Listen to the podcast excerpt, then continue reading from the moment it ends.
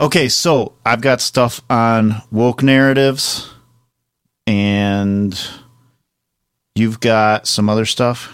I have an Election 24 update. I have uh, Vote Vets, which is an organization that is trying to ban Fox News on bases around the world. And I have an anti Semitism update from Wisconsin. Apparently, All it's going crazy there. Good. I got a couple other things if we have time. Okay, let's Ready? do this. Do it. Okay, people. Let's begin. Five,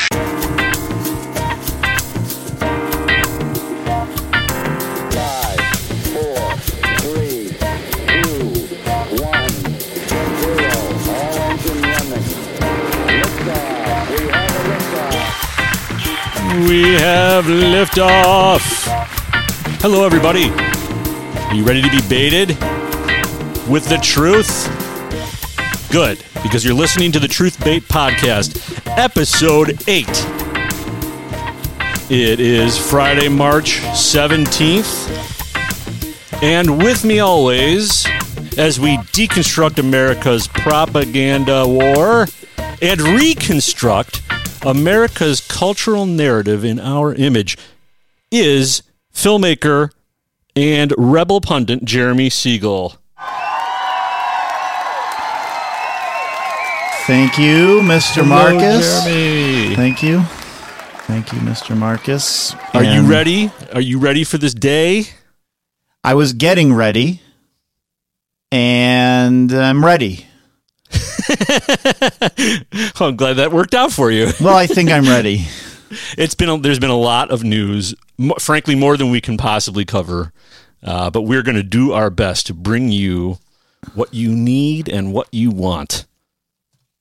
And just so everybody knows, today is a first. Mr. Marcus is recording from a remote location, a different. I was almost location. curious to see. Yeah, I, I was. I was curious to see if anybody was going to notice. I, I'm on a different microphone. I'm in a different space, uh, but I'm using a lot of the same technology, so I didn't know whether or not people would notice. But yes, I am on the road. We've taken Truth Bait on the road. I'm traveling. And because we have said we will come to you every Tuesday and Friday without fail, ladies and gentlemen, I have lugged my studio across the country to bring you Truth Bait, episode 8. And where are you today, Mr. Oh, ah, I am in the middle of the largest homeless encampment in the United States, Los Angeles. Oh, lovely. Are you getting us a film deal? I'm going to be lucky to get breakfast out here. this town, the, uh, we can we can get into this if you want to, but uh, and I, I've only been in town for about 24 hours, and I haven't been here since before COVID. And I have to say, I'm shocked by what I'm seeing. It is a different city. It is a homeless encampment. The homeless are everywhere and the homeless are different here than like than they are in Chicago. Uh, in Chicago, homeless pretty much uh, they they'll occupy, you know, a street corner or an off ramp from a freeway. Here, they're everywhere, and the thing that was most shocking to me was I noticed that the homeless here they have RVs. So you'll look under an underpass and there will be on both sides of the underpass lined three or four large RVs and then they have all of their camping stuff out on the sidewalk. They look like they're in an RV park, but they're not. They are underneath the overpasses in Los Angeles. And I can only believe that's intentional. This this is willful. These people have RVs. You could you could buy them a tank of gas and send them out of town. You could impound their RVs, but they are allowing people to just camp anywhere, camping under the overpasses, and the whole city, uh, to me, resembles something of a shanty town. Worse than last time I was out there with you? Far worse. Wow. Well, let's don't encourage them anyone to get them a tank of gas. We'll leave them in California. Well, I mean, you could you could push them into a different part of California. They don't have to be in the most uh, populated area, uh, the metropolis. Uh, You know, and I'm of mixed mind of this. Frankly, it's America. You have the freedom to be, you know, where you are. Uh, the- but there's something about this is this at this point is degrading the entire community, and I don't know how they're going to, over the long run, attract businesses, attract people. People don't feel safe. I was talking to a relative of mine who lives here uh, now, and and uh, he was saying that regularly in his at his apartment, he's in Hollywood, which is not exactly a fringe area, uh, pretty mainstream area and he said that the homeless they occupy every single doorway leading into his building. He has to call the building manager to get them to come and clear out the homeless. And even then it's it's temporary. He said that the, the, the building manager came and took all of the garbage or belongings of the homeless people who were living in the doorway and and put them in the trash room and locked the trash room. And they were right back within 24 hours with a whole new load of garbage because it's very easy to find, I guess, belongings uh, for the street. Um, well, it's I unfortunate. About, well, I don't know about easy, but you know, like yes, it is a tragedy. It's and, and by the way, these people are homeless because of largely because of progressive policies and uh, and off the charts greed in this town. Um, I think it's woke. I think it's woke policies. woke. What does that mean, Jeremy? Don't be throwing the word woke around. You have to define it. Do you know what woke means? Well, I know somebody who uh, Vivek Ramaswamy was asked what woke means. No, what does woke a- mean to you, Mister Oh, Marcus? what is woke, woke to me is Marxism. Woke to me is cultural Marxism. That's probably the, the the best way I could boil it down into like a few words. Good one. My ding needs to be louder, and I think you should get an applause for that one. But have you noticed? There we go. Well, you did notice I'll applause me anytime. because you brought it up last week, and you were about to play a clip of uh, of an answer to my question. What is Oh, yeah, Vivek. Marxism? And that was Vivek. So Vivek, I heard somebody I'm say going- Vivek. you go with Vivek. I'm going with Vivek, and between the two of us, hopefully, we have a shot of being right. Maybe we could get a producer to do some research and figure it out once and for all because we've had that discussion on all eight episodes now, I think. If we have any Indian Americans uh, who would like to uh, tell us how to pronounce this name correctly, we are more than willing to hear. Uh, yeah, I have that clip. Do you want to hear it? Yeah, you liked his, you picked it out a, a week or so ago of that he was asked what woke is, and you liked his explanation of it. And I think uh, I've got a bunch of clips that have to do with this. There's a there's a narrative scheme going on with woke and the Absolutely. demand for people to define what it is. And I think that's uh, what what something we should talk about and cover. So let's start with that one, and then I've got some others to accompany it. Okay, this is uh, Vivek on with CNN's Kaitlan Collins, and she asks him the question, "How do you define woke?" I'll skip her question. I'll get right to his answer. And I, I don't think this is the best answer. I do think this is a very good answer for politicians when they're given this question uh, on the uh, by the by the media. Yeah, and I'm going to define it in neutral terms, not in critical terms. Being woke refers to becoming alert to invisible societal injustices, generally based on genetically inherited characteristics like race, sex, and sexual orientation, and then being called upon to act on those injustices using whatever potential legally means are necessary, including the market, to do it. Now, I think that's a great answer because it is it, it, isn't neutral. He's in, he's he's being coy about it. It's not neutral. It's their definition of woke. It's the woke's definition of woke. Progressives define woke this way. He gives her an answer she cannot argue with. She can't be defensive about it. That's why I think that was a very good answer. I'm looking on Webster's dictionary.com, merriam-webster.com. And uh, there's two definitions for woke. The first definition for woke sounds like he might have read it, aware of and actively attentive to important societal facts and issues, especially issues of racial and social justice. Uh, the other definition of woke is past tense and past participle of wake. Um, so he, he might have Wait, got wouldn't- wait, wake as in like a as in a funeral service wake or wake as in uh, awoken, as in I wo- think uh, I think like you Woke woke, up. up. yeah, or waked up. Okay. I guess. Um. So yeah, and and you liked that definition, and now there's there's a I mean, I think my definition is more succinct and accurate, but I think his is the one that's uh, best for media consumption in a, can- in a from a candidate. And I think when you picked that up last week, um, I didn't, I hadn't really noticed it yet, but I saw things starting to trickle out this week, and basically everybody is kind of now talking about what does woke mean and and whether woke is good or bad. I've got a first clip here. Well, wait, why is that? Why is it becoming an issue now? Well, I think it's I think it's part of a a program or an operation basically that is occurring and it's it's keeping us in a dialectical attack. Woke is basically Marxism, uh, but nobody will seems to say that it's Marxism. And as long as we're not calling it what it is, then we're in trouble. And everybody is forced to defend what their opinion of it is. So I'll I'll start by playing a couple clips and I think you'll notice you know how it's working and how it's revealing itself this this form of of attack. All right, the term woke can elicit a wide range of emotions and reaction, which is reflected in a recent Ipsos poll.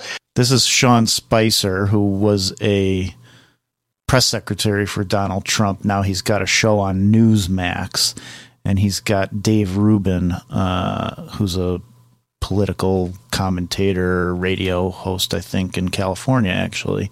We know him, don't we? We do. We've spent time with him when we were following uh, Milo for a month. Yeah, right. And um, he evidently now identifies as a center right uh, person, which I, he didn't when we knew him. So uh, these are, yeah, that means he's still embarrassed to say he's on the right now. Right. So these are their takes here.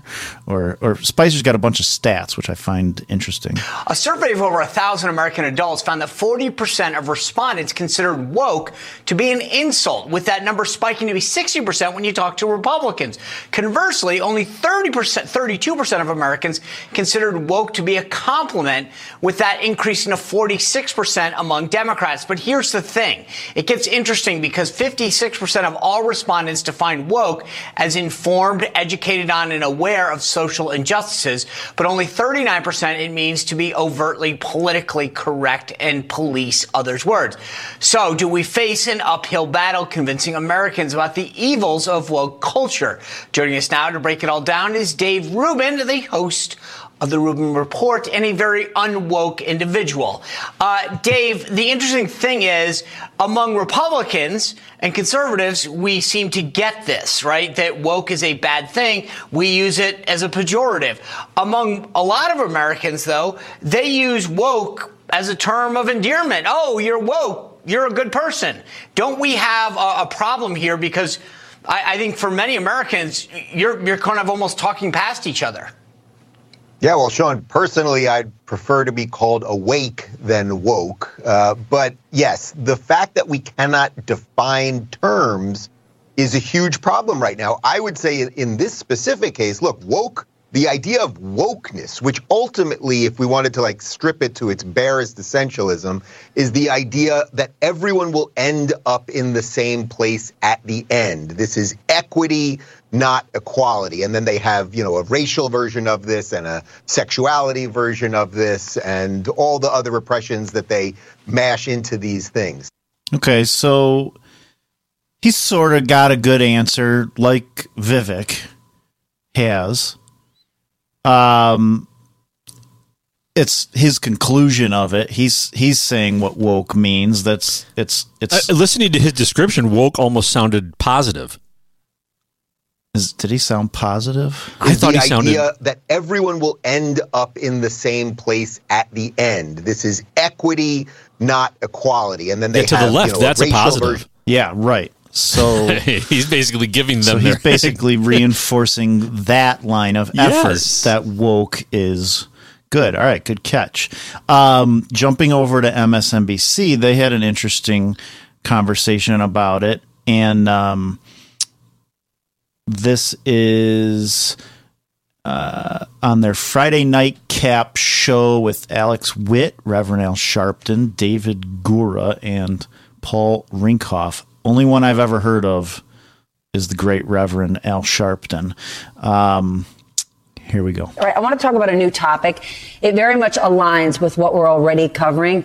I just want everyone to listen to this. It, She said it's a new topic. I think she meant a new topic for the show this evening. it is a sample of what we recently heard from conservatives and right wing media about their favorite subject. and she's pushing it on the right. Basically, there's like a painting that all of this woke talk comes from the right. It's all from the right. Woke, woke, right, right, woke, woke, right, right. This current federal government is now controlled by a group of woke idiots. The Biden administration seems more interested in woke fantasies than the hard reality Americans face every day. Woke idiots, woke fantasies. They're sort of that's Hannity and that's uh, uh, Huckabee Sanders. Basically, you know, they're calling woke idiocy and lunacy. I would say that's not a good way to attack woke. We will demolish woke tyranny. We will never ever surrender to the woke mob. Trump and DeSantis, I think, are a little bit better calling it tyranny and a mob. Florida Wokeness is not just a political ideology. It's not just something annoying that emerged on college campuses that we can ignore. It's a state religion. Wokeness is a virus more dangerous than any pandemic, hands down. Remember, wokeism isn't just an attack on reason, it's an attack on fun. Okay, nobody, I think, uh, is really getting at the at the core of woke there. Now, here's a left uh, perspective of woke again. Happy Friday. What, do we, but, but, but, That's the beauty of it. What does one it. do with this, right? A war on wokeness, the, the woke mob. The most recent mob in this country was on January 6th. People storming our Capitol, threatening to violently attack members of Congress. But this is what we watch every night, and this has Americans fired up. It's a remarkable catch-all phrase that I don't think anybody would define in the same way, and I think that's why And they're what is it? exploiting it? so effectively. And I think if you were to ask any of those people we just saw what it means, you'd get a different answer from, from Well, each here's and the every thing. one. So that's part of the new narrative is nobody can define what woke is. So Yeah, if but did you, hear the did you hear the fear in their voice? Did you hear that fear? But But he if- said that they're exploiting it so successfully. Right. So this I think is why this is coming out now and it's being painted in this way that nobody knows what woke is. So if you're a conservative talking about woke, I'm going to make you define it. Then when you define it, I'm going to make you defend your position and I'm going to pick you apart and make you look like an idiot and you're going to be demoralized for it. They, they use it as a pejorative, right? If you've got Ron DeSantis calling you woke, that is bad news bears. You don't want that because he's coming after you. Although if he did that to me, I'd go, thank you.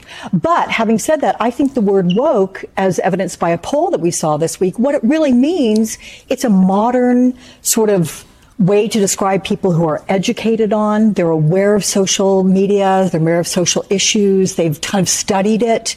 And I think that's what being woke truly is. I mean, you're you're aware of the interaction and what different groups in our society have had to go through.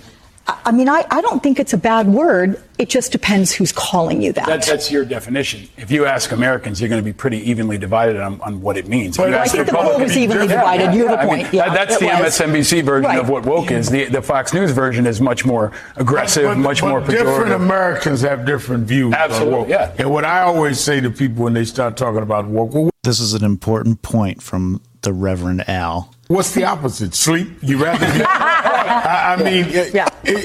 He's been reading the dictionary. and and I think you change the argument. Uh, Do you want to be woke or do you want to be sleep? Yeah. And and and then you have to define what sleep means and what woke means, and you can't let them define it. Whoever That's the point. What defines Yes. you confines you, Jesse Jackson used to say. Whoever defines you confines you.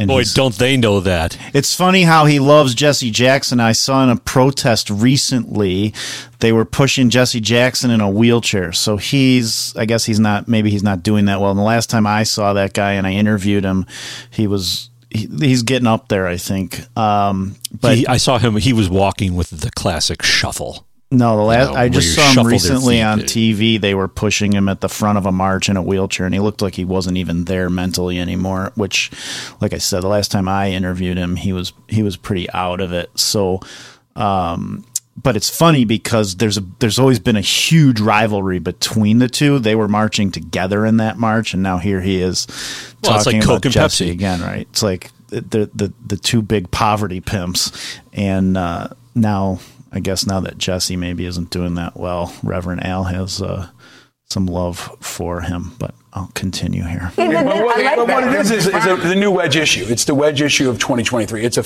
So it's the new wedge issue of 2023. effective for them. It's effective for the left. Oh, the word. Yeah, there's an immediately bad calling, connotation calling that. Democrats communist doesn't work anymore. Calling Democrats communists doesn't work anymore. Liberals doesn't When work when did it work? I don't know. I mean, you've never been allowed to call them communists, right? Probably te- So he just reinforced that. That's much higher than all of that. So they're going to continue to use it. And if you talk to independents, they're kind of on the fence. Republicans, it gets them animated. They feel under attack. And, and this is going to continue to be, I think, the lead element for most every campaign in the country if you're on the right side of it. Then what? So that I think is why there's that attack now coming to make everybody define it.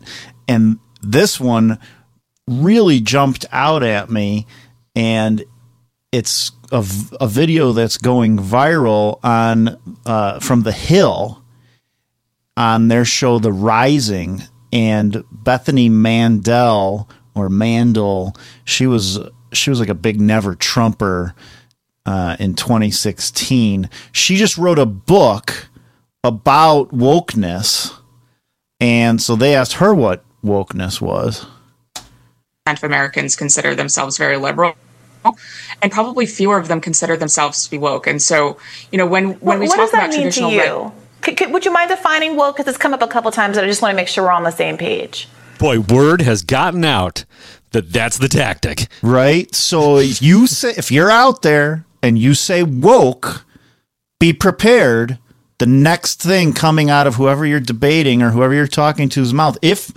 they think you're t- looking at woke from a negative perspective this is the question you're going to be asked now listen to how she handles it So, I mean, woke is sort of the idea that um, she just wrote a book about woke I. This is going to be one of those moments that goes viral. I mean, woke is something that's very hard to define, and we've spent an entire chapter defining it. she spent an entire chapter defining She, it she, she should try reading it. You know who she sounds like? She sounds like George Soros. yeah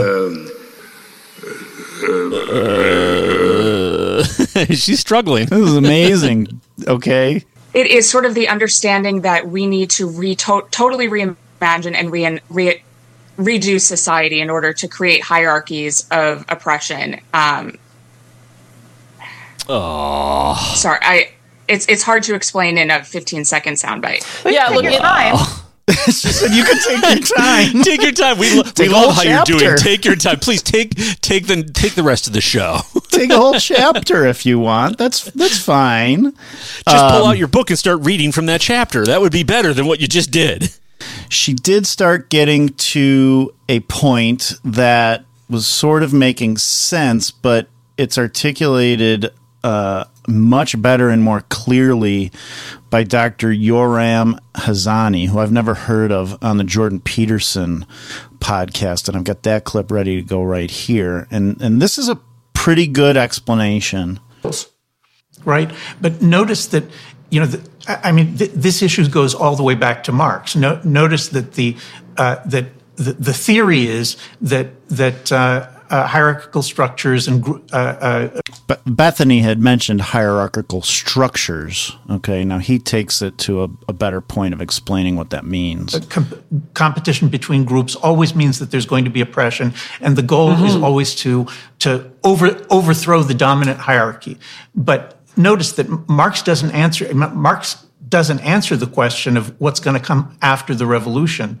And he's incredibly vague about it, and this continues to this day, which is that the, the the unspoken truth here is that these woke neo-Marxists are masters at creating tight hierarchical structures that people can fit into. That that I, I mean that, that's that's the reason that that that people get sucked into this woke thing. They they sound so much like robots, and they're they're you know they're they're constantly repeating you know precisely the new thing that they're supposed to be saying.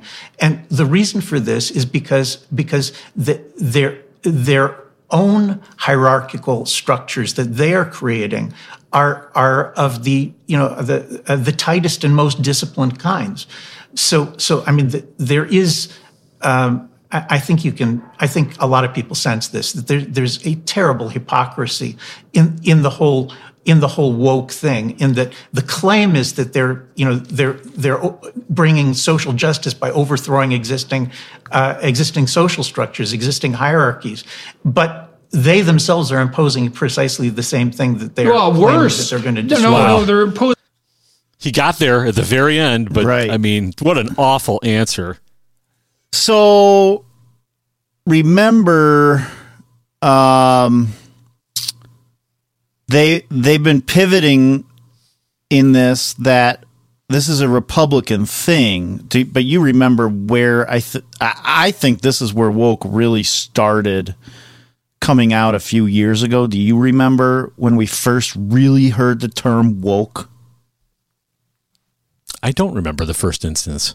Imposing something worse. Here. My millennials, stay woke. That who was was that? Maxine. Maxine Waters. Can she define it? Millennials, stay woke. She didn't define Okay, somebody it. needs to get up to Maxine Waters right now and ask her to define woke. Yeah, ask her what woke is. Well, she'll give you that.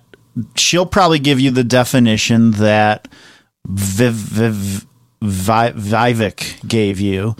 Um, this this definition that's in the dictionary now, or this other definitions that it, it's a, a level of awareness. Um, and the other the other big one, which comes from this woman in USA Today, they're ta- I mean, everybody is talking about defining woke right now. Um, This is such a regular part of the English language. it's a regular part of the English language, so just you should understand it. Stupid. that um, it, it would seem that the obvious connotations would to be a conscious A conscience. and so in a way that should be the first thing that people think of right because that is what it is meant for so long that is how it's been used in recent years racial conservatives have co-opted the word woke for their own purposes Racial conservatives have co-opted the word woke for their own purposes. You listen to the music in the background. This is produced by USA Today, so it's like a really nice ad they have here. So, what we're seeing in the state of Florida with anti woke legislation, stop woke legislation, um, is is to be a counter um, to these calls towards racial justice, right? Um, and so, it's it's really um, it's really telling that a, a word and a term that has been couched in African American black culture in politics for well over a hundred years um, is being turned on its head to be framed as something that there need, there needs to be anti legislation too to sh- So the They're panicking, man. racial panicking. conservatives have taken this term away from black culture, and here's her last point. shut it down. The word woke does not mean anti anybody. The word does not mean anti white. If it means anything anti, it means anti white supremacist. So that's a good definition. And she said, I don't know if you caught when she said racial conservatives. Right. what what in the world is a racial conservative? It's a racialist, a racialist conservative who has taken this term away from My millennials, stay woke. black politicians, black civil rights activists. Okay. And, they're panicking, Jeremy. They're panicking. Well, I don't know if they're panicking. I think I think they're, panicking and they're using it. They're trying to turn it around and use it to their advantage. And I think that's going to work because you see people like Bethany Mandel, basically, who wrote a bo- book about it, totally choke. And the guy in the MSNBC segment, he's talking about how if you ask people, nobody can really define it. Everybody has a different definition of it. So they're negating this argument that woke is bad. You say it's bad. You why is it bad? You can't even tell me why it's bad.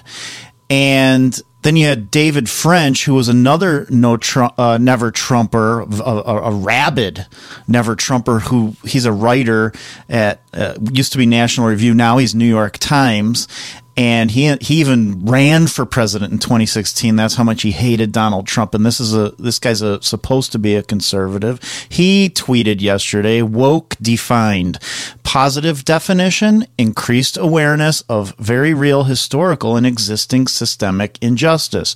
Negative definition: liberal progressivism centered around race and gender.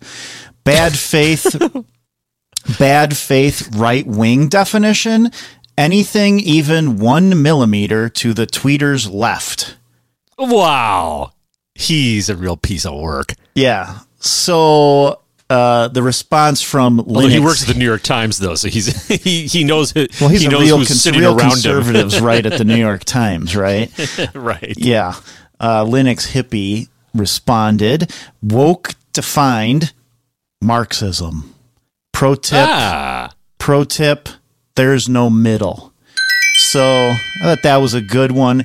And that takes me to the last point in this, and we can move on. Um, but is uh, going back to our friend Steve Coughlin and how do you deal with these types of Marxist attack narratives? And he says one must attack the reasons for the narrative while defending what it targets. And his response is uh, woke is the outcome of successfully executed, dialectically determined intersectional lines of effort along Marxist mass line narratives. And that might be hard to understand, but I would encourage people to write that down and think about it a little bit. Say it again. Read that again. Woke is the outcome of successfully executed, dialectically determined intersectional lines of effort along Marxist mass line narratives. And if you go backwards with it, you have Marxist mass line narratives, and woke was one of those that came out of Marxist Maxine Waters' mouth. Okay. And that's a line of effort. And it was dialectically determined before this whole woke thing started. It was determined to be a line of effort. And we're dealing with it now. We're in the outcome of it. It's successfully executed. Okay. It came out. It was a big thing to champion, just like BLM was, just like COVID masks were. And now it doesn't even matter what happens with it. And it doesn't even matter if Vivek has a good response or if uh, DeSantis attacks it, you know, with new legislation in Florida, because it's already been successfully executed. It's already enforced mass line narratives. And that's where we're finding ourselves now, where we're disenfranchised and demoralized because you can't even define what it is. It's already done the work. Well, uh, hmm. I see your point, and I can see where that is a a, a high level goal for them, and where that works to their advantage. But I, I also just I see where the le- where the right has never been able to define the left. You can't call them Marxist because that's hateful. You can't call them communist because that's hateful. Every time the right has tried to describe what it is that's happening on the left, they are shut down and they're accused of hyperbole. And woke is something different. Woke seems to be the first thing on the right that they've actually been able to get their hooks into and put the left on the defensive. Because when I'm listening to all of this, I you may be right that this is exactly what they want, but I can't help but notice how defensive they sound and how panicked they sound, and I can't help but feel if the right is capable of seizing this moment, and not just the right, again, it's anyone who is non-left. If the non-left can seize this moment, we can crush them narratively. I So- guess what's the tactic? Do you never mention woke again, or do you shove woke down their throats, but do it smartly and effectively? Well, I and I think that the the point that Coughlin makes here is if you if you listen to Vivek's definition and you listen to these other so-called conservatives definitions of it, um, that's one thing. But he's he's I think trying to define it in a way uh, through discourse theory that attacks it at the same time while they defend it. And like you said, with you pointed out with Dave Rubin, the way Dave Rubin was explaining it in an meaning to sound negative actually sounded positive. right. And so uh, he's, he writes on his website, Unconstrained Analytics, to counter Marxist attack narratives, one must attack the reasons for the narrative while defending what it targets. For example, false science claims used to justify the suspension of rights to supersede the constitutional basis of governance. False science claims used to justify the, the suspension of rights to supersede the constitutional basis of governance. That's what false science does. That's why we had false science during the COVID narrative. His same thing he's doing right here woke is the outcome of successfully executed dialectically determined intersectional lines of effort along Marxist mass line narratives. Yeah, what would that be translated to in layman terms? I think that's what he's doing is countering Marxist attack narratives. One must attack the reason for the narrative while defending what it targets. Yeah, but okay, just for a moment, you're uh, you're one of our active listener producers. What can they do given this information? What can they do? How do they approach this subject? I they're in a conversation with their family member and they're saying uh, this wokeness is out of control, and the family member says, "Well, how do you define wokeness?" So now they're caught in the trap. I would call it Marxist. I would def- if somebody told me to define what woke is, I would say it's Marxism. It's a Marxist narrative attack and it's enforcing Marxist mass line narratives and make them prove that it isn't. I wouldn't define woke any other way. I wouldn't define it as the way Webster defines it. I wouldn't define it as the way Dave Rubin defines it. I wouldn't define it as as idiots or lunacy because these people who are enforcing these mass line narratives down our throat know exactly what they're doing and this is all calculated to destroy us.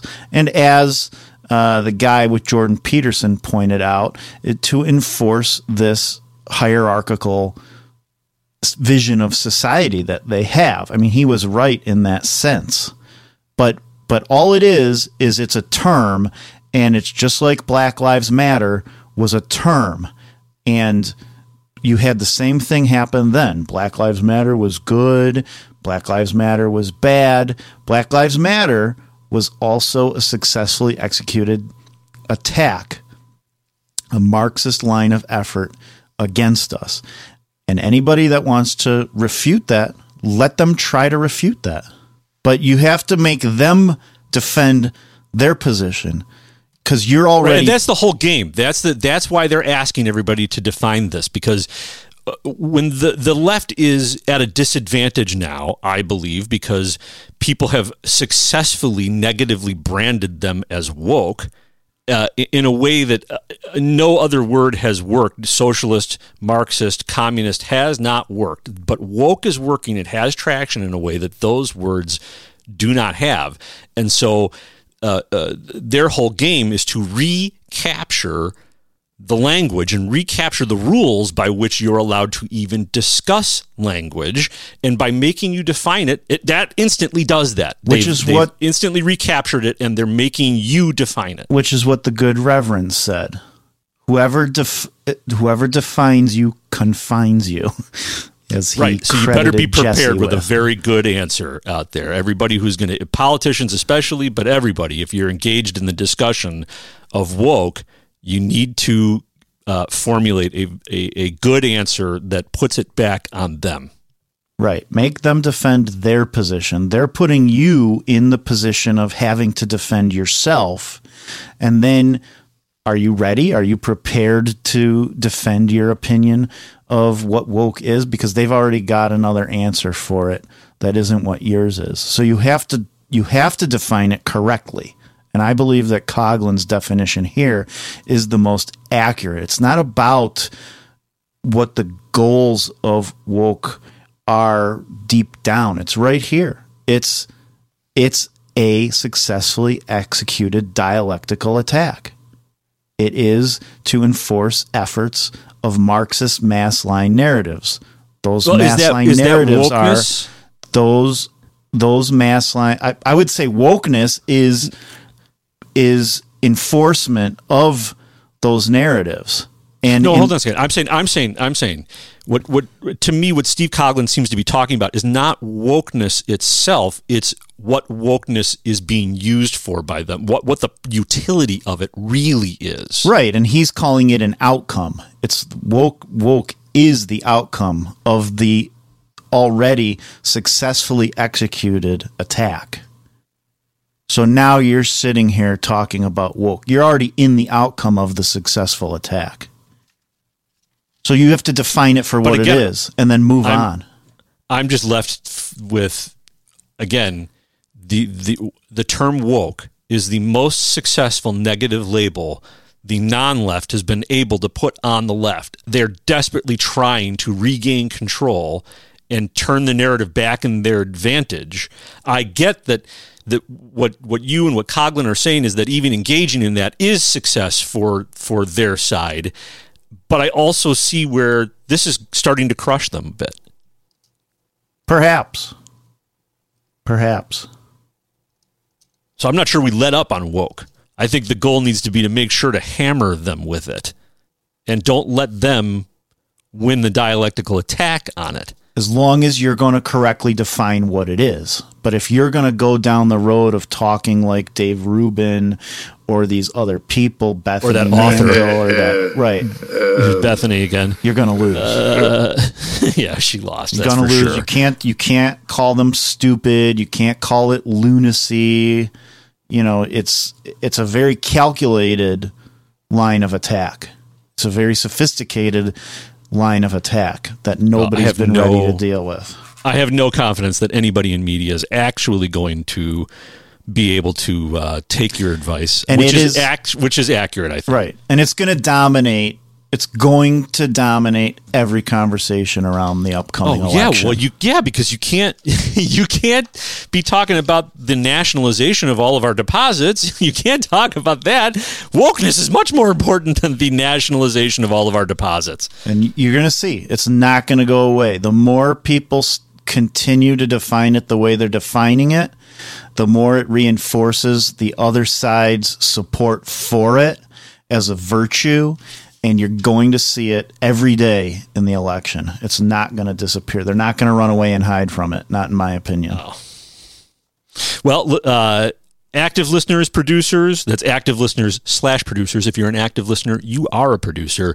This is the time to get your act to get activated and please write us at truth at truthbait.com. Tell us what you think about the subject. We just went through a really uh, uh, in-depth analysis of this subject. Did it help? Were you informed? Are you more confused now than at the beginning of this conversation? Write us. I think this is something, you're right, Jeremy. This is going to be all over the 24 election. Uh, and so uh, this subject isn't going anywhere. We're only going to be encountering it again and again. And I just want to tip my hat to you, Jeremy. I- I'll take credit for noticing that this was a new tactic that was cropping up. But you, sir, have a have an understanding of why, uh, and I appreciate you sharing that understanding because I think there's a lot of truth in there. I hope I, I hope I didn't confuse anybody worse. But uh, these are the the the the sophisticatedness, I guess if I could say that, uh, or the level of sophistication of these Marxist attacks against us are not craziness or madness or lunacy or idiocy or just some crazy mob out there. These these things are very strategically chosen and they're very effective.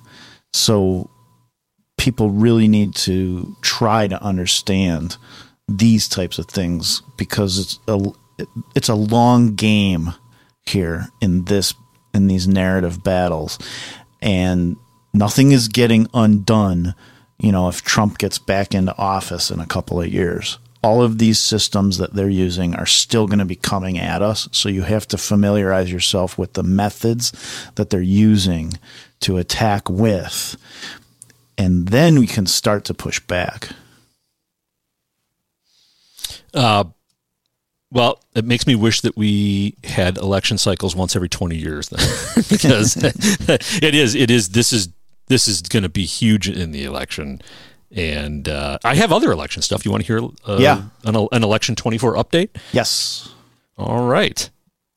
Well, uh, th- th- this first part, I have I have this election update in two parts. The first part is about Ukraine, and I caught this uh, piece that Tucker did. And again, I don't love watching any cable news. I don't love watching Tucker. I know everybody else loves Tucker. I, I, it's it's exhausting for me to watch this type of programming because it is such garbage.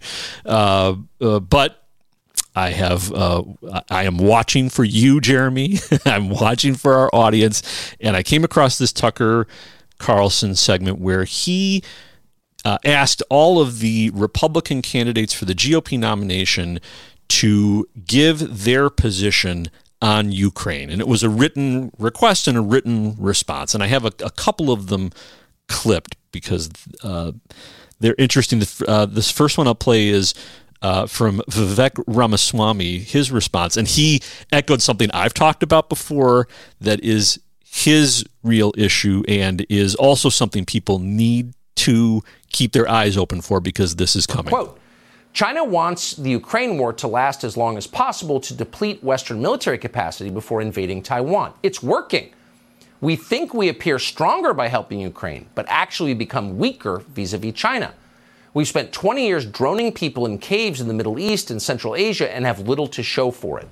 We should be taking out the people who have caused the deaths of more than 100,000 Americans every year, the Mexican drug cartels. If I were president right now, I would limit any further funding or support to Ukraine. Ukraine is not in the top five of American foreign policy priorities right now, and yet merely questioning whether the money we spent on the war is being done effectively or perhaps even prolonging the war is seen as disloyal. We get accused by both Democrats and Republicans of being, quote, Putin sympathizers. The Washington Uniparty and defense contractors want this conflict to go on forever. So uh, the the thing I really wanted to pay attention to there was the uh, the desire to bomb Mexico. And if you remember, I had said that I had read a quote from Vivek Ramaswamy when I first began to be aware of of this guy, And what jumped off the page at me, it wasn't. I haven't. I still have not found any audio quote of it, but it was just a, a, a printed quote where he was saying that the that the real enemy that we need to be attacking uh, are the cartels in Mexico. And you and I talked about this. That uh, my assumption, uh, my belief is that the reason that our government is allowing all of the fentanyl into the country, and I say they're allowing it because when you look at uh, uh other medications, other other uh, drugs that they've wanted to keep out, like uh, hydroxychloroquine and uh, what was the other one? Uh, Ivermectin. Ivermectin. They were able to keep that out no problem. Suddenly they figured out how to shut down the border and they kept those things out. So uh, when I see that our streets are being flooded with fentanyl, I believe that our government is letting it happen. And I ask myself, well, why are they letting it happen? And I believe it is so that they can have the pretext to go in and bomb Mexico. They're going to bomb the cartels. We're going to be at war and uh, and and all of this is just softening the ground and, and setting that up because it's all in service to the North American pact, the North American entity that is being created. So Vivek is out there uh, uh, re-pushing it. But uh, the other thing that I thought was interesting about this, and now I'll play uh, Ron DeSantis's uh, response as well. It, I think there's something larger going on here and tell me tell me if you think I'm right. Let me play let me play DeSantis's and, and then and then we'll talk about it. DeSantis is adamantly opposed to the position that most Republicans in Washington have taken on Ukraine. DeSantis is not a neocon. Who knew? Quote, while the U.S. has many vital national interests, DeSantis writes, securing our borders, addressing the crisis of readiness within our military, achieving energy security and independence, and checking the economic, cultural, and military power of the Chinese Communist Party, becoming further entangled in a territorial dispute between Ukraine and Russia is not one of them. Without question, he writes, peace should be the objective. The U.S. should not provide assistance that could require the deployment of American troops or enable Ukraine to engage in offensive operations beyond its borders. F 16s and long range missiles should therefore be off the table. These moves would risk explicitly drawing the United States into the conflict and drawing us closer to a hot war between the world's two largest nuclear powers. That risk is unacceptable. DeSantis goes on to oppose the pol- policy of regime change in Moscow, which is very popular in Washington. And he points out that the Biden administration has created an alliance between Russia and China, and that's a disaster for the United States. Quote, we cannot prioritize intervention in an escalating foreign war over the defense of our own homeland especially as tens of thousands of Americans are dying every year from narcotics smuggled across our open border, and our weapons arsenals, critically for our own security, are rapidly being depleted. Okay, so I think there's two things going on here. I think one, uh, Tucker is giving DeSantis a gift, uh, trying to portray him as not a neocon. And I, I think that's really one of the two big things that is the motivator behind the segment. Uh, it is to give Ron DeSantis this aura of being against the grain from the GOP elite. Right. And not being a neocon, First which thing I, I think is all is, wow, BS. he got permission. Somebody gave him permission to say that. well, okay, yes. So now you're getting to the second part, which is that I think that this is signaling that the Ukraine war is about to end. We're going to be we're going to be pulling back, and I think I wouldn't be surprised. I haven't had time to go look on the left but I would bet you're starting to hear a lot of similar language uh, coming out on other networks as well, because they need to start turning the American population towards ending the conflict in Ukraine.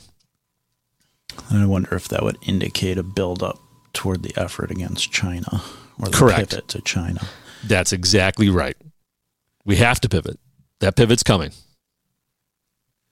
And you have to know that that's more important than Ukraine. Ukraine, which they have pushed as the most important thing facing democracy. Well, here's how you know is is DeSantis getting attacked for what he said? I have not heard anybody attack DeSantis for that. So you know that would indicate because if he if he was getting major blowback or all of a sudden the media comes out like you know because you should expect if Tucker airs that just like he airs all the J6 footage if it's if it's not allowed or if there's some sort of other you know then they are. You would expect a, a massive line of attack ready to come after DeSantis for that and paint him as a big America First Trumpkin. Right, and and because it, it, it feeds into their narrative that uh, that that you know people on the right don't get it. We don't see what's at stake here, uh, and yet they're not taking that opportunity to slam him with that. So I think you might be right. That is a good indicator. I'll keep my eyes open for that. So uh, uh, let me let me move on to the second part of this election update because it involves Ron DeSantis, and this this blew me away actually. So Ron DeSantis he held an event called Expose the Book Ban Hoax, which is a terrible name for an event. Expose the Book Ban Hoax. Uh, it sounds like expose the book ban is the hoax. He's got some issues with packaging. And I, when I watched this segment, I, I was left with the feeling that this guy's got no chance to win the nomination unless Trump has a stroke and exits the race. Uh, if if Trump is not in the race, I think DeSantis has an extremely good shot of taking the nomination. If Trump is in the race, he has no prayer, I think, and I'm going to play why. He so at the beginning of this event, he shows a video. And I want to prepare our our listeners for this. The the video that he shows it shows uh, exactly the content that is in the books that they're looking to remove from the system. Now, I'm, I've been very careful. I have removed all of the vulgarity, the overt vulgarity that is in this video that he played for this room full of people. And, uh, well, you'll hear. You'll uh, let me let me play the clip and if it's if I've if I've missed the mark in terms of preparing this for the show, Jeremy, you can cut cut in and let me know. Wait a minute, okay? what am I about to hear? You're about to hear his video that he played for this room full of people. Okay, so DeSantis played this video. Correct. And you say it had it had some vulgar content. You went to liberties to eliminate that for our audience and for that my sensitive correct. ears. Thank you for that. Well, I know we have we have children listening to this program, which I'm uh, very is smart very exciting. Children. Yes, uh, and and I want to be very respectful to those children and to their parents, and Thank so you. I've I've made an effort here, and I hope I I hope I hit the mark. It, like I said, if I didn't, you tell me. But let's let's listen to this. Flamer by Mike Curato was founded Broward, Collier, Hillsborough, Marion, Seminole, and Volusia County schools. And by the way, I just want to say the music that they've chosen is absolutely awful. It's hypnotic. Are they looking to put people to sleep? I, or maybe they want to hypnotize them. that, yeah, okay. That may be right. Hang on. Flamer by Mike Curato was found in Broward, Collier, Hillsborough, Marion, Seminole, and Volusia County schools. The camp the boys go to in the book has an island that the book says looks like a frying pan, but we're all certain it looks like it also contains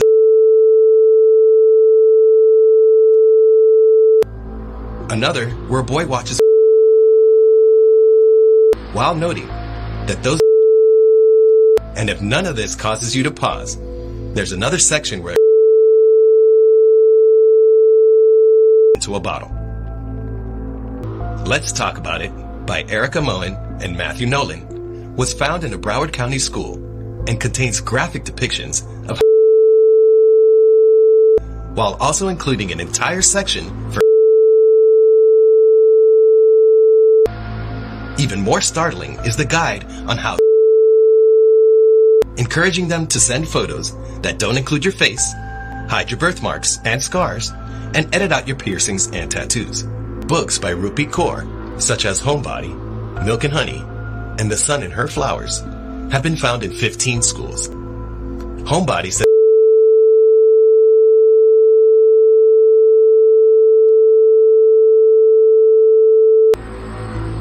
These books are clearly not just conversation starters about the birds and the bees. They are pushing an agenda. Genderqueer was found in Orange, St. Lucie, and Hillsborough County schools and is a graphic novel depicting and encouraging trans surgery by equating the scars from top surgery, the cutting off of females' breasts, with a tattoo. Okay. So that's it. that's all I'll play from that. Did I did I do you feel like I addressed that correctly? I think, yeah. I the only thing I would have added is uh, even the that last little part. You know, is kind of you know an ugly description uh, of body mutilation. I can't believe he would play something so. I mean, here's the thing: if you went to those lengths to censor that much of it, it had to be outrageous. It was very vulgar and very descriptive of of sexual acts. Because that's what's in the content. It's unbelievable. Now, I think that part of the reason for that I, I think that there is in some ways there's some utility in in this because the left is saying that none of this is being taught to begin with. And I think that the human the human impulse is to try and minimize any of this. Humans like are gra- gravitate towards uh, uh, people getting along, copacetic. They don't want to think that this is happening, and so I think they're very easily led to believe that it isn't happening when it is put in your when it's put up front in your face like this. I think that there is some ut- utility. However, they may have wanted to prepare their own audience for it. Well, yeah, Uh, but I would I- say I think you're right to a certain extent. However, in my view, the f- of the like I said, the extent to which you felt compelled to censor those things out really uh, makes me think it, it it's really bad. And in fact, you know, I I imagine that what they were describing were things that I don't want my ears to hear.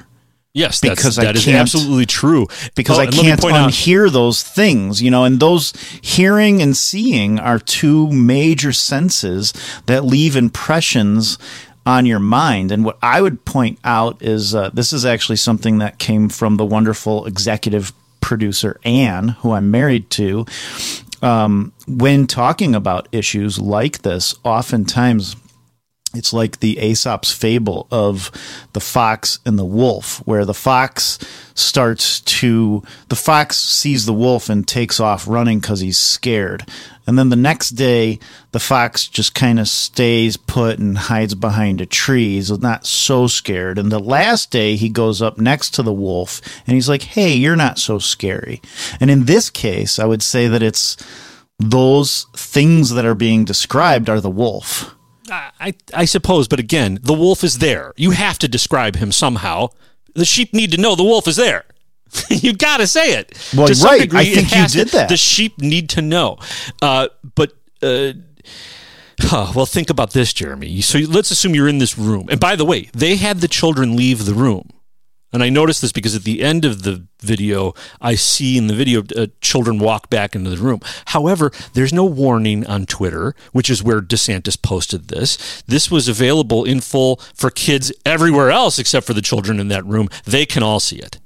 He gave no warning, and he put it out there, which I thought was in. in uh, I would say that's irresponsible Yes. at Yeah. at least. And but my but the point of that fable is is that even for the adults in the room, it it's sort of like hearing those things is the the fox eventually had a level of comfort with with the wolf.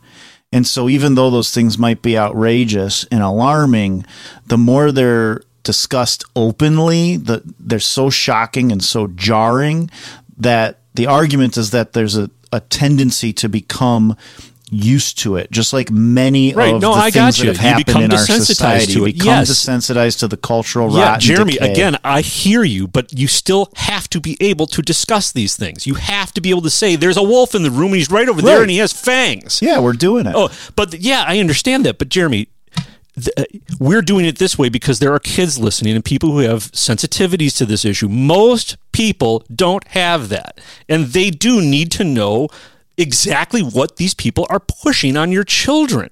And it and to some degree it can't be sugarcoated. And it is going to maybe desensitize you and blame the left for even entering us into this conversation to begin with. Well, I I don't know if I totally disagree with that or agree with that. I think uh, there probably is, and I think it's it's appropriate that they would ask the children to leave the room. Which is why he shouldn't have put it on Twitter like that. But he you should put shouldn't my put it version on, on Twitter. It's it's it's it's almost something that like it it deserves to be in a certain situation, like Yes. maybe in a courtroom, right? Like Oh, in a in, in a in- very controlled setting, right? yes. Like in a Yes. courtroom, things get you. described that you would never want to hear or you know or or be you know like be exposed to. There's you know certain crimes that people commit that are so appalling and shocking and those types of descriptions occur and a jury might you know unfortunately have to be subjected to hearing those things and the people in the room might have to be but it's not necessarily something to just put out there for public consumption Well, and he's he definitely by doing so, he is. I think he's looking to shock people. And this is now. Let me get to the second part of this because this gets to the heart of why I think this guy's toast, especially if Trump is in is in the race. So he's just shown this video to this room full of people. It is whatever you think of it. It is very charged video, and you are sitting there now. You have shocked people in the room and, and anywhere on a spectrum between you know uh, outraged and furious. So okay you've taken this time to set up this dramatic moment for your campaign for for these people. What do you do? Well you would think you might capitalize on the mo- on the moment right?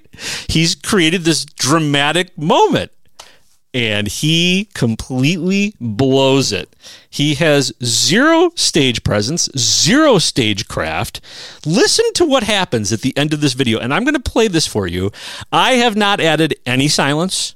I have not done anything. I'm going to try to uh, describe to you what is happening during this video. And I'm going to start it now. You're not even going to know I've started it. That's how silent it is. So the video ends, and everybody's just sitting in there, and this is what they're greeted with.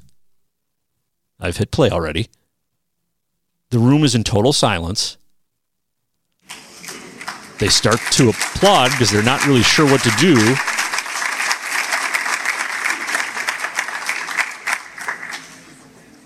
And now they're just sitting there again. They're looking at the screen, which is at the sta- at the front of the stage, and it's now that the screen is being retracted up into the ceiling. Kids are coming back into the room. Can you feel the excitement? Vote Ron. And now Ron DeSantis comes into the room. Good morning. He's now on stage. Thank you. Good to be back. Thanks so much. Hello. How are you doing? Good to see you. Nice dress. You look pretty. Okay, so can we just discuss for a moment how inappropriate it might be to compliment a little girl on her appearance and her dress after playing this video? Yeah, that might not be good taste. I can tell you this. I know a website if Joe Biden did that would be having a field day talking about the pervert Uncle Joe that can't keep his hands off of little kids. Well, I've been So- hearing some rumors about DeSantis uh, uh, enjoying his time with younger women. Not this young. This was a little girl. Yeah, I haven't heard any of that, but I don't I don't want to speculate on it. I haven't heard Well, like that. And that, Um, by the way, that's not the main gist of my point in, in playing this, but that definitely jumped out of me. It's uncouth for Gee, sure. That's really not the most politically savvy move. It's to make. uncouth for sure. Uh, so and and but now this is the part that blew me away, Jeremy. It's going to blow you away because it it absolutely gets at what you're saying. What? Okay. Thanks for coming. Well, thank you all for being here. Uh, I didn't have to view what you just viewed, so uh, I'm glad glad I didn't. But I think wow, what? wow. I I mean, I just want him to listen to what you played me. I don't even you don't even need to listen to what they just viewed. What you played me was already made me uncomfortable enough hearing just Can the you- beeps. Can you imagine you're sitting there in that audience? He has subjected you to this, and then he comes in and says, "Oh, I'm glad I didn't have to watch that." Well, Wow. thanks, Ron. That's why I don't think this guy has a prayer.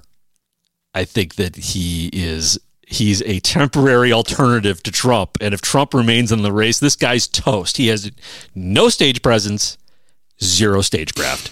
No, I don't, and I never think I never thought he did have a chance. I think for people to get worried about it is not worth their energy because he doesn't. Uh, he just doesn't. It, all Trump has to do is run as an independent. If it came down to that, if somehow the party screwed Trump out of the nomination, which I wouldn't put it past him, if he he's got such a strong base of support, I, and I think he might actually be willing to blow up the, the system if that happens. he runs as a, as a independent, and then there's no uh, DeSantis getting in there at all. That's for sure, So, oh, um, Trump should not let the the GOP establishment ever win anything ever again. Never, no, Never. It's a useless, controlled opposition. They're there to demoralize us and assist with the Marxist insurrection. So, And you're only going to learn about this here on Truth Bait. That's right, ladies and gentlemen. We have come to that time in the program. I like Where this we- time. Right? This is an important time because we can tell people why we're doing this and how we're doing this. How we bring people the Truth Bait podcast. Jeremy, the way we bring people the, the Truth Bait podcast is by using the value for value model. And that means that if you are listening to this program, you feel that we are bringing value uh, to your life, to your experience in our system uh, as you try to navigate the propaganda war that is all around us, then we are asking for you to return some value to the program because it takes a tremendous amount of effort, work, and resources to produce this program. And we ask for people to return that value either through time, talent, or treasure. And the reason that we're doing this is because we are attempting to build a community of like minded people who can support this program and be a part of this program. You're not just a listener, you're an active listener and you're a producer. When you write us, when you give us ideas, when you criticize us, when you praise us, th- that makes you an active listener and an actual producer of this program. The, the old model is you have uh, you have hosts with a with a program and you have the audience and they're and never the two shall meet they're very separated entities the host is on top the audience is on the bottom and you uh, you consume what they give you. That is not how this works on the Truth Bait podcast. You are our producers, and when you when that means that you can help make this your podcast. You have something you want us to talk about, you write us at truth at truthbait.com and we will, well, not always talk about it, but we try to. We find actually our, our, our, uh, our active listeners have been giving us amazing uh, uh, segment ideas and help, uh, uh, suggestions, and that is an incredible piece of the value for va- for value for value model. And another is, you know, we have uh, Jeremy's Jeremy's wife, our top executive producer, who is doing so much to help uh, help this show get off the ground. She's helping with with uh, with artwork, uh, with show ideas. Uh, th- th- that is that is as well something that it could really help us out. If you have a talent, or uh, if you are able, if you're an artist, you know these are these are the types of things we need. We need a website. There are ways to return value. Jeremy, I cut you off. What were you going to say? She also tells me what to say. well, that's a good. That's positive. I like that. and like then that. she listens. When she listens to the show, she yells at me about what I didn't say. and what I Did I you got didn't yelled listen at? to her. Uh-oh. No, I don't. She doesn't actually yell at me. But it. But uh, last week and or Tuesday's episode, uh, I was I was joking because she sends a lot of stories. She gives a lot of uh, content ideas, and oftentimes I receive many. Uh, text messages on my computer from her while we're actually recording, and I joked that I just click ignore, ignore, ignore. Oh yeah, that'll get you in trouble, uh, buddy. yeah, her face got a little bit red uh, when she heard me say that. Um, Let's not discourage her from sending in ideas. She sends amazing ideas, uh, great links, great stories, and we can't find everything ourselves. We need our producers to send us content. Um, I have other producers. Uh, so, yeah, Janice in Arizona. She sent us something, and I'm going to play that as soon as we're done talking about this. But that's what this is. That's what. That's how this works. Yeah. You can become an integral part of this program. We are going to be very responsive to our active listeners, to our producers. Uh, oh, you know, another great way that you can return value to the show is share the show. Hashtag share the show. That probably is the most important thing that you can do right now to help return value to this program. If you know people in your life who you think need to hear this content, could benefit from hearing this content, uh, or maybe you know people who you'll irritate by putting this content in front of them. That works too. Share the show. Share the show. and if it if you do send the show to people who you think it will irritate, please ask them to write into us because we would love to have that conversation. Um, Yes, and we'll make right. For fact, great content. It will make for probably some pretty, uh, hopefully some lighthearted, friendly humor. Um, if if there are people you know coming with some uh, different viewpoints uh, in the in the Marxist category, but um, you know definitely it and it helped in in the last episode. It gave us time to respond to people. People have different ideas than we do, and it it just helps encourage the conversation. I I think it's a great way for people to participate. Um, send in your comments. Send in stories that you think are important and and we will definitely try to bring those in um Oh, you know, we should we should thank Rico for writing in. Rico in Wisconsin, Rico in Walworth, Wisconsin, uh, he pointed out uh, something that he thought would be interesting to the audience because of what we were talking about uh, relating to the banking stuff last week. Uh, or tu- Tuesday with the uh, what banking stuff? The bank There's only collapse, wokeness. right? What, ba- what are you talking about? The bank Is that co- woke? The well, they said it was a woke bank, and that's why it was collapsing. But I don't think that was actually why. I think it was more uh, what Rico's uh, sort of trying to bring attention to is there is a cause out there. Uh, it was kind of started by Ron Paul back in the day, which was to end the Fed. And there are uh, some people now. One of them is Thomas Massie, who's a congressman out of uh, Kentucky, who's got legislation on the table to audit the Fed. Uh, Rico says, I've been supporting audit the Fed since Ron Paul introduced it long ago as a congressman. It fits into your pro. If it fits into your program, I'd like the listeners to be aware and support this and encourage more efforts and pressure to get this bill passed in both houses. It's high time people understand how the Federal Reserve operates and make this secret arm of the government transparent and accountable. Rico, thank you. I halfway agree. Uh, I think it's a good idea, and I definitely think people should go. Uh, he's pointing people to chooseliberty.org. That's where you can find, uh, I believe, a petition or something to sign. You can find out more information about this legislation. Just to clarify, the Fed is not an arm of the government. The Fed is a private bank, it's a private central bank, but many, many, many people. It is marketed as part of the government, and people believe that it is. Um, and Thomas Massie has a little video on the uh, on this site, and I would have played it, but the audio is not very clear. Um, but he argues the reason for auditing the Fed will help to expose uh, what's going on there. They don't want it to be audited because that would have to that would end up causing them to change the way that they do things. Uh, I like that idea. I would just rather end it and cut it off and get rid of it. It's a monster that we don't need anymore. But Rico, yeah, but we can't go back to the gold standard.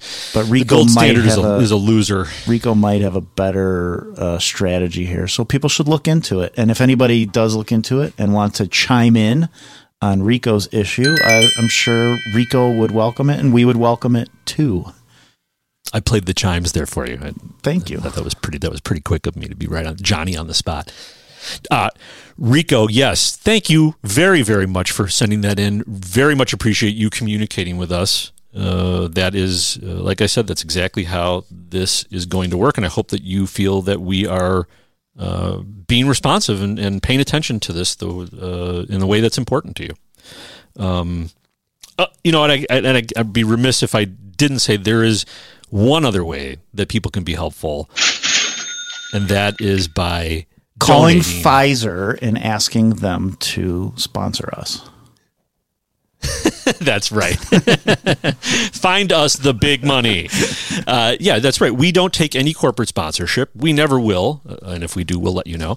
Uh, but it, we don't take corporate sponsorship. We have citizen sponsorship. And we don't even really have it yet. We're hoping to have it by episode 10.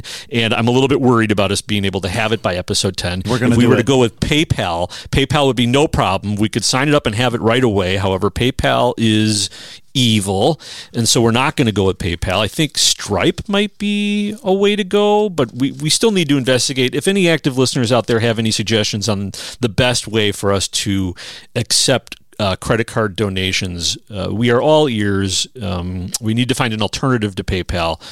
Uh, and if we don't find one by episode 10, perhaps we'll use PayPal, though I really don't want to. Uh, we need an alternative.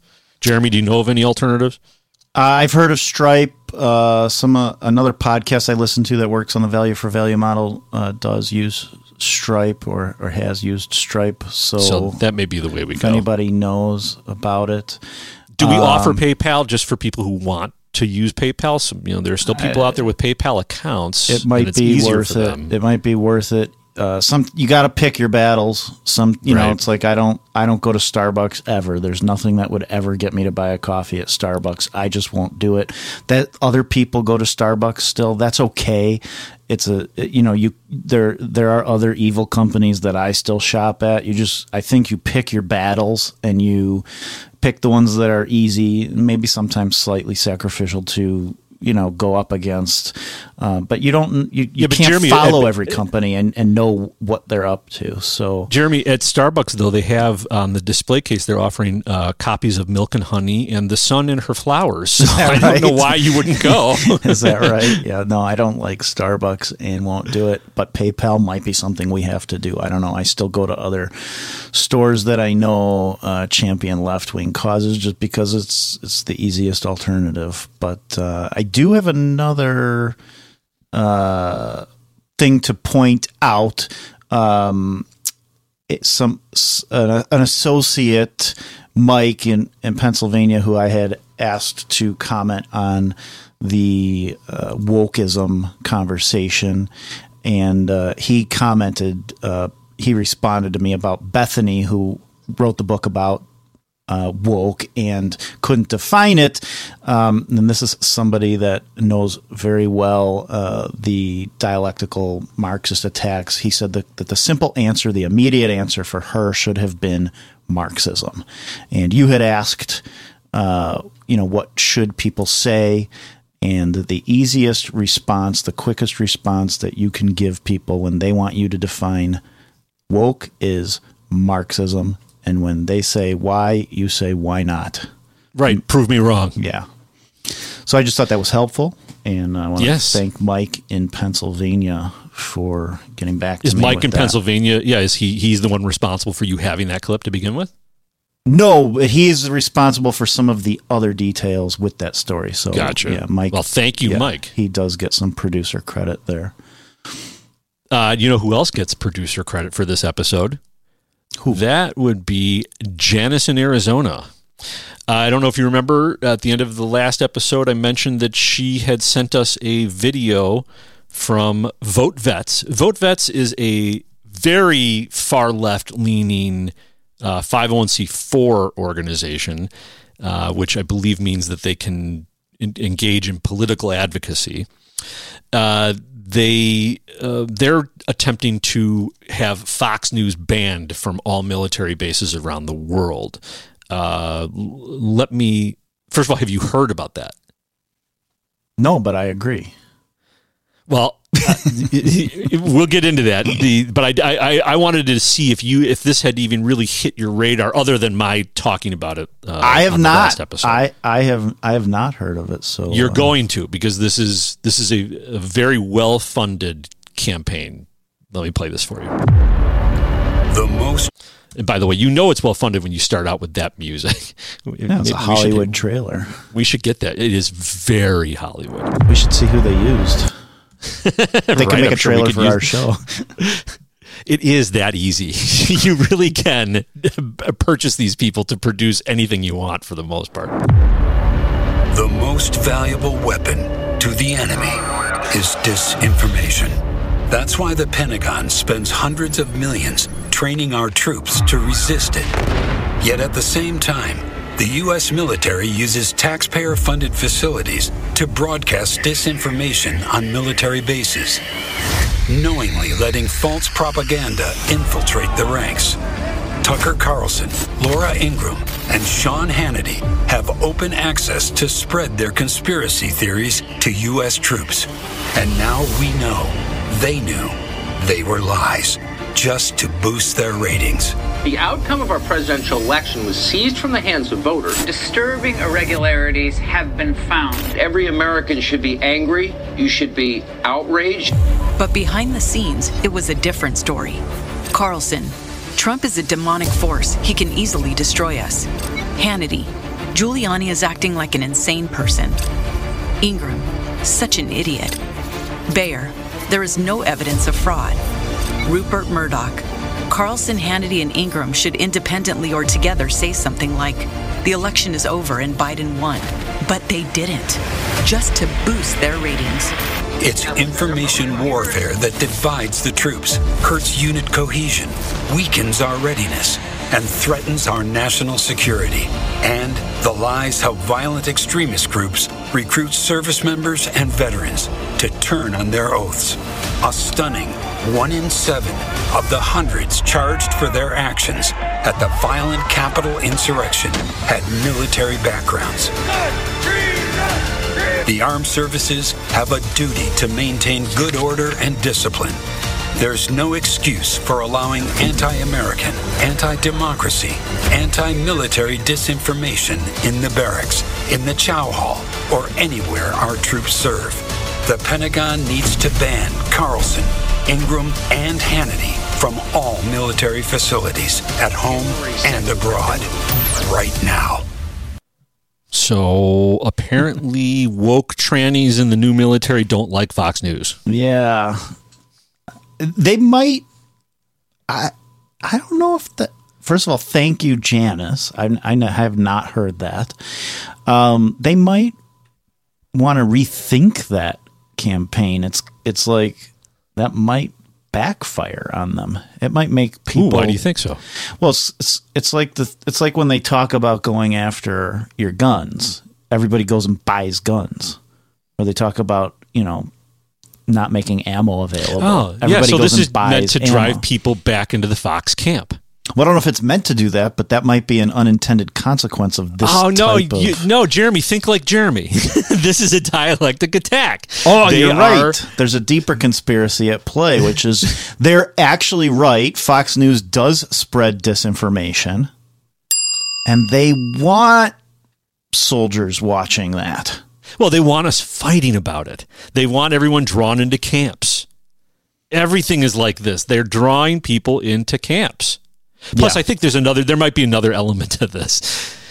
They have now spent two plus years driving eh, everyone out of the military who isn't a progressive, and so actually, they're it just may be getting to the point now where the people who are left in the military they don't they they honestly don't want to watch Fox News. The market has changed.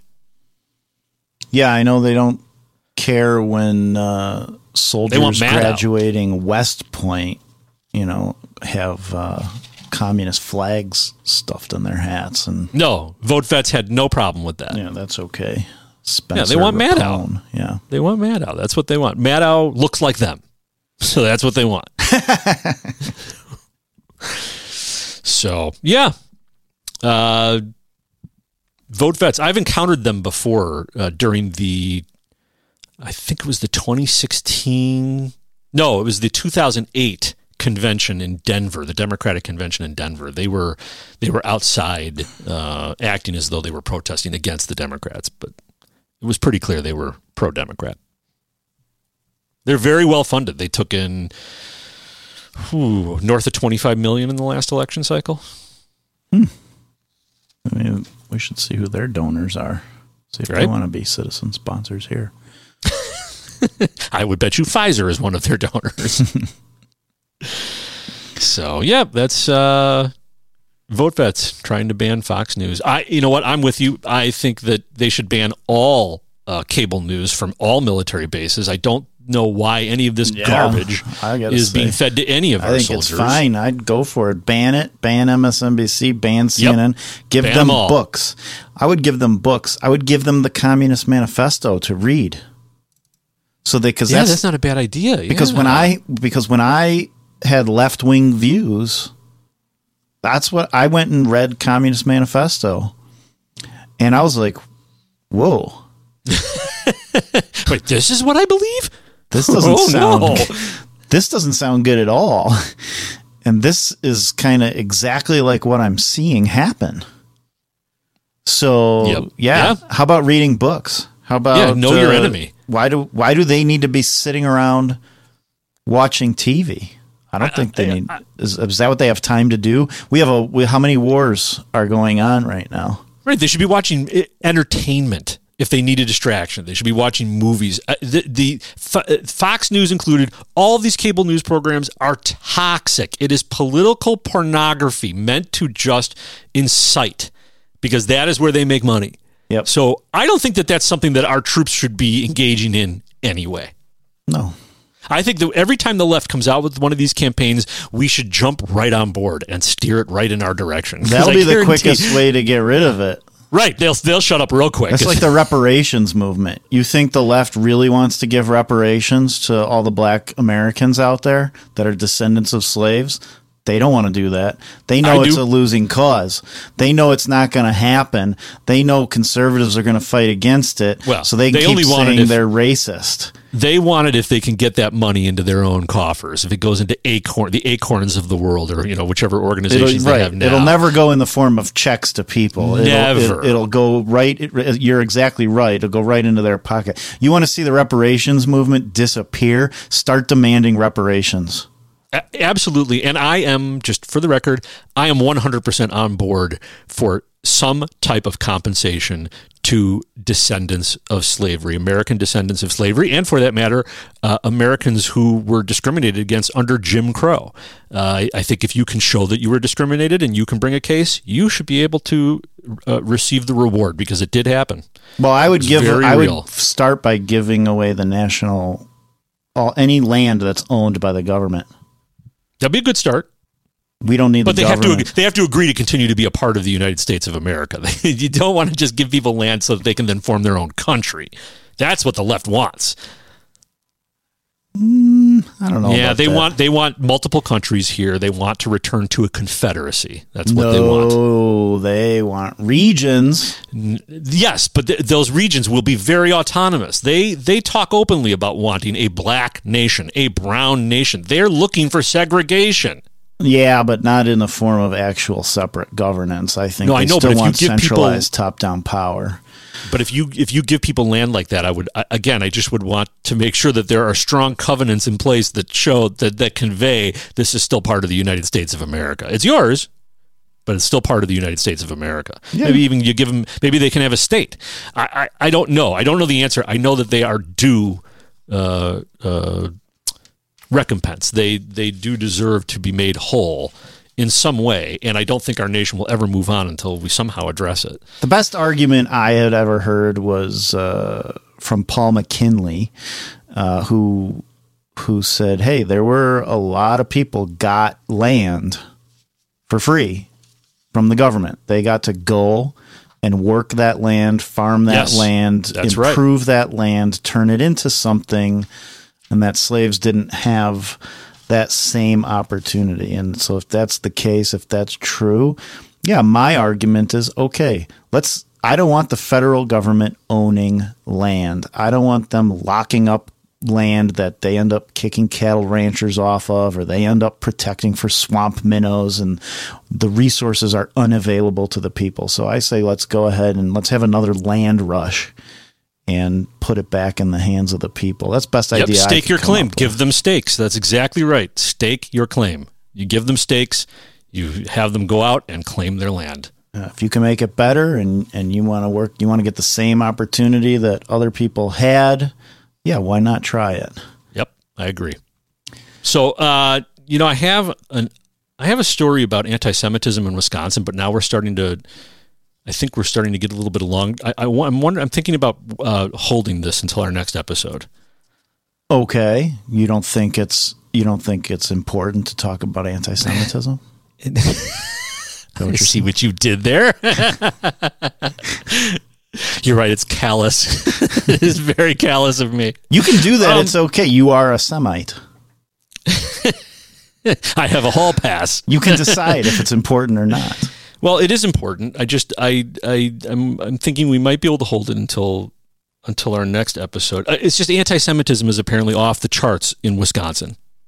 That's the that's the new narrative. I just came from a meeting last night. Klan meeting? What meeting? Round up the Jews meeting. yeah, that's right. You're in Wisconsin. That's right. You're rounding up the Jews. You're and you're one of these Christian nationalists, aren't you? You're the, you're the, you're what I'm supposed to be fearing. I'm the worst because I'm a Jewish Christian nationalist. I think Jews should No, get I'm out not. of Wisconsin I now. think the Christian nationalism is another one we're going to be talking about soon. That is something for people Oh, yes. to look out for because yeah, they're freezing. They're freezing Christians. Yeah, That's- because part, one of the one of those uh, attacks that's coming is they're they're pigeoning everybody into it, they're the J six uh, protests going on where you know all Christian nationalists they're going to start Yep. basically they're going to spin the narrative that Christians are traitors, belong in prison, criminals. The Christians are the revolutionaries. The Christians are the oppressors. And ultimately, that's what the Marxist lines of attack are really against. They're they're less against America and American uh, freedom as much as they are. They're more really designed, and Marx was really designed more to eliminate God. Um, Well, yeah, sure. I mean, God's one of the biggest hurdles that that used to bind us all together, and they're doing a very good job of. he's the single and only hurdle against evil. uh, and they're well on their way to fighting it. So, um, oh, well, here, let me. I'll, I'll, let's try and go through it very quickly. We'll try and go through it quickly because now that we've teed it up, I feel I'm worried that our listeners would be upset if we if we don't go through it a little bit. the big tease. the big tease. Uh, okay, so anti anti-Semitism is off the charts in Wisconsin. Apparently, uh, Jews get out of Wisconsin immediately, flee. For the seventh consecutive year, anti Semitic incidents in Wisconsin have increased. It is a trend of hate that since 2015 has risen 494%. As McKenna Alexander explains, it's a state and national issue that has Wisconsin leaders digging into the data. McKenna? Yeah, Jewish leaders in Wisconsin tell me these latest numbers are consistent with, nation, with national data, painting a picture of hate that's only been increasing in recent years. And I'm just going to point out, not one Jew in the newsroom to, to produce this report. I mean, could you imagine just a room full of uh, of you know white uh, white men uh, discussing plight of the black community and not having a single black person on hand to help them craft usually the how it goes. and they've been very upset about that. I'm just happy. I'm not upset about it. I don't think there are enough Jews to staff every newsroom. I just am noticing that they didn't seem to be able to have. Uh, they couldn't assign the story to any Jews. Miryam Rosenzweig is the president and CEO of the Milwaukee Jewish Federation. She's also the granddaughter of Holocaust survivors and is one of the many Jewish people experiencing increased hatred. Aren't most children Jewish Jewish people today the uh, offspring of survivors of the Holocaust? Of some extent, yes. Right. Yeah. It, it, uh, it, it to me, it, it seems like they're establishing her uh, her her bona fides as somebody who's a part of an oppressed class. What we're seeing is people speak out loud what they used to whisper. According to the most recent annual audit from the Jewish Community Relations Council of Milwaukee, from 2021 to 2022, there was a 6% rise in anti Semitic incidents in Wisconsin, with a 494% rise from 2015. Rosenzweig attributes this partially to the past decade of challenges and the notion that during difficult times, people look for simple solutions. There's a lot of conflict right now, and it all feels existential, um, we, regardless of which side side of the aisle you're at. And so, I think that kind of environment uh, creates an opportunity for people to feel that they need to blame someone for the challenges that they're having, especially when we're so polarized that it's definitely the other's fault. When it comes to tackling misinformation, conspiracy theories, and hatred toward Jews, Rosenzweig believes education and community engagement is key toward a safer Wisconsin for everyone. But if I only think about the Jewish community, then we have missed the point. Um, we are not strong as a community unless the community around us is strong. We are not strong as a society unless everybody has the opportunity to grow and be strong and um, access the wonderful country that this is. By the way, I really don't like that sentiment that she says at the end the Jewish community organizations should probably be focused on the Jewish community. The Anti Defamation League began to destroy itself when it decided that it wasn't just about anti defamation against Jews, they decided that they were about everything wrong in the world, all social injustice, and now uh, most Jews I know can't stand them. So uh, I think that's a, a, a, dangerous move for her to make. It's a very progressive uh, tactic, and I, I hope that um, I hope it I hope that they back off of that. I don't have any I, I, don't know that they will. I don't that's a very faith that they will. But, but, that's a very typical pattern. That that's what they. That's what yeah. actually Black Lives Matter was itself. It sounds like it's a black movement. In reality, it's a Marxist movement for every other group of so and so that's out there. Right. And, it's it's and, intersectionality, and that, right? right? Isn't it? And in, yeah. the, the BLM, it was specifically about homosexuals and trans uh, transvestites.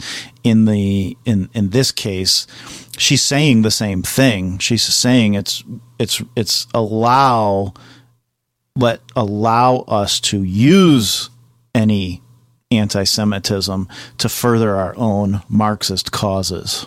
Well, and I think that she's saying uh, this isn't. We're not. We're not just focused on anti-Semitism. We, we're focused on all communities, everybody, and and not only that. Notice that the, what this what this media clip did. This was a very. This was sort of tricky. What what they did. Her answer has nothing to do with the setup from the reporter. Listen one when more time. When it comes to tackling misinformation, conspiracy theories, and hatred toward Jews, Rosenzweig believes education and community engagement is key toward a safer Wisconsin for everyone. But if I only think about the Jewish community then we have missed the point. She's not answering what she what what was uh, set up in the in that in that first part. She's not talking about educating other communities. She's talking about making sure other communities have access to the American dream. What in the world does that have to do with the uh, alleged rise of anti-Semitism in Wisconsin? Nothing.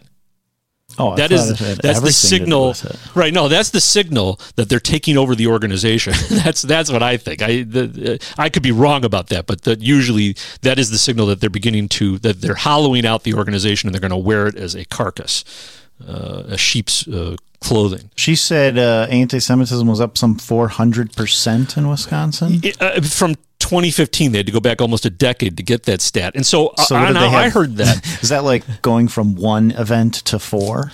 Jeremy, I, so I thought to myself, okay, well, if this is if this is happening, if this is off the charts, there must be a lot of news coverage of it, right?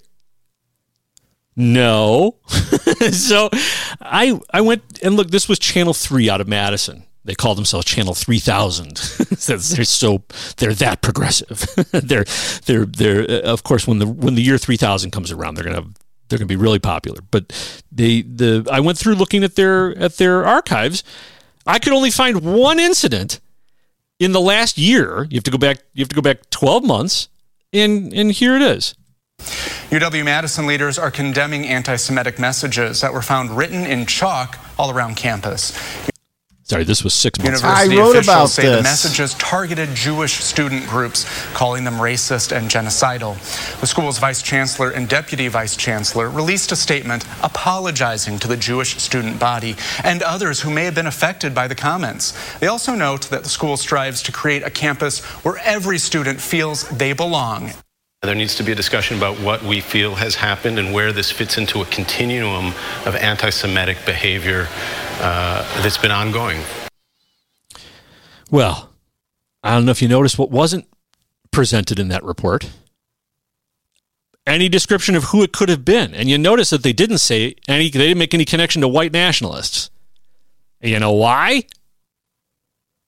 Because anti Semitism on campus is almost exclusively driven by radical Muslims and the leftists who have enabled them on campus. You want anti Semitism on campus? Go talk to any progressive.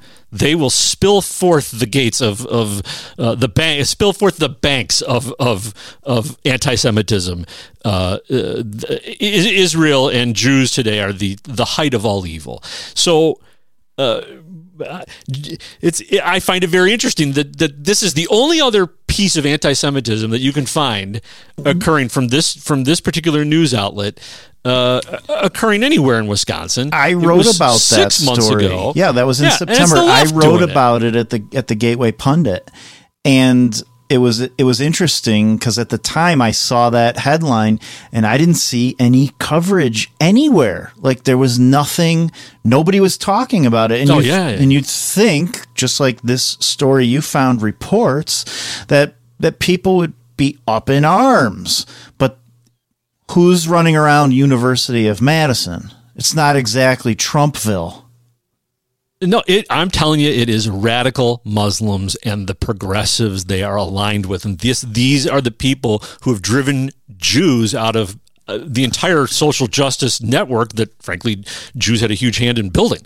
Uh, uh, every cause that was important to Jews, ha- Jews are getting pushed out because the, the, of the chalk that was there that time uh, was chalk on the sidewalk. It said Zionism is racism, Zionism is genocide, um, and uh, blood on your hands, Zionist. This is language that comes straight out of what you're saying. That's the pro Palestinian, the anti Israel, boycott, divest, sanction movement that's on all of these left wing campuses. And, and it's funny, those things hardly get reported on, but now uh, the rise and the increase in anti Semitism in Wisconsin, you know, nobody seems to be pointing their finger at, at where it's coming from. Huh. No, and in fact, they have invented a whole group in order to point the finger so that they can uh, they can have a target that isn't from the left. Do you remember? Uh, I think it was episode three where we talked about the Goyim Defense League. Right. Right. So they were in Florida. Here, I'll play a very short excerpt from the clip. Look at this Jew. Right. And that whole thing was fake. It totally uh, astroturfed, and they did this same group did some work in Wisconsin, and so here I found. Uh, yeah, the uh, the Goyim Defense League left leaflets in Wisconsin, uh, and that is not the clip. oh no, wait, I don't. Oh no, where is it? Oh no, hang on, hang on. Here, Phil, vamp. Oh, I'm holding on. Did you come unprepared, Andrew? I guess I did. I thought I had it queued up, and I had a different clip queued up. Uh, okay, this is from WCCO CBS in Wisconsin. Uh, no, WCCO CBS is in Minneapolis, but they're covering a Wisconsin story. The beginning of this clip is going to be a little bit uh, weird. We're going to have to edit it in post. Anti Semitic posters are starting to pop up across Wisconsin. The flyers were first spotted in Florida and have since been seen across six states. The sheets all contain the same hateful message, blaming the Jewish community for the COVID 19 pandemic. Emerson Lehman reports. I don't know what the thinking was behind where they were distributed. From Florida to Kenosha, hundreds of anti Semitic posters were recently distributed blaming the Jewish community for the COVID 19 pandemic. The topic of the flyer, which has been seen, the same exact flyer has been seen all across the country, is um, saying that Jews are behind COVID. So a spontaneous, nationwide leafleting, which is very common in, in one-off grassroots groups of of, of Jew haters. Uh, this was completely manufactured so that they could have a white target to point at as they are uh, attempting to terrify Jews and keep them on the progressive plantation, uh, they had to have a white target. The problem for them is that actual acts of anti Semitism are largely coming from the left. I never heard that before. You don't think they could be right? there are anti Semites in every group.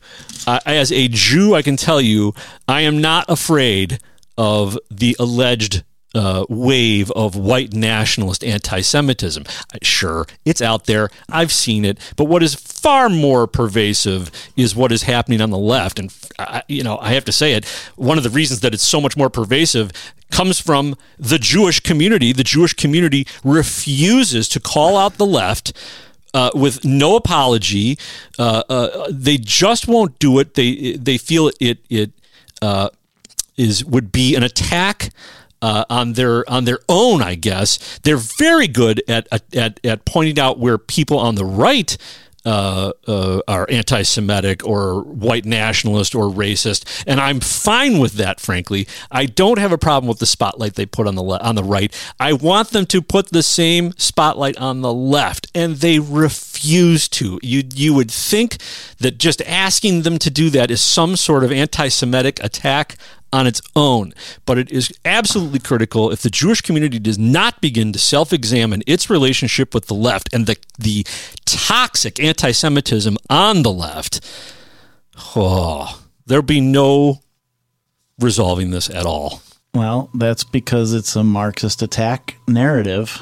And that's why they are uh, finding their intersectional uh, similarities with other groups, other Marxist associations. Um, I know, though, that I will never again have Chinese matzo ball soup after hearing that story.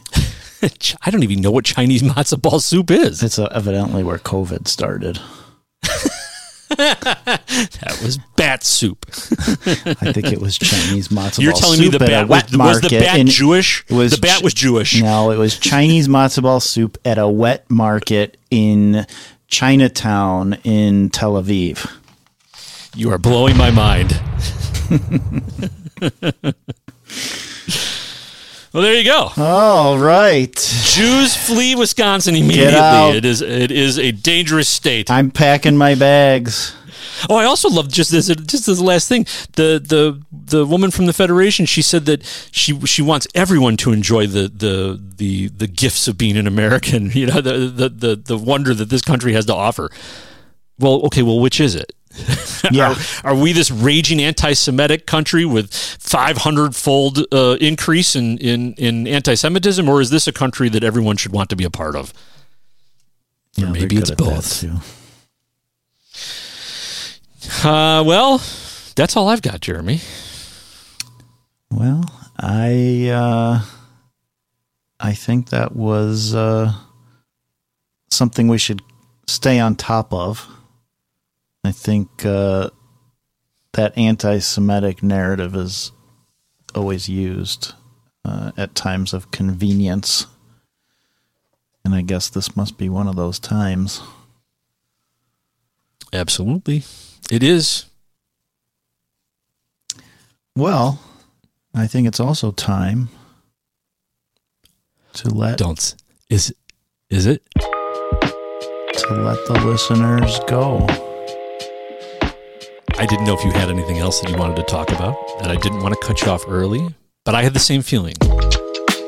Felt like we were at the end of our ride today, We don't want to over captivate anybody.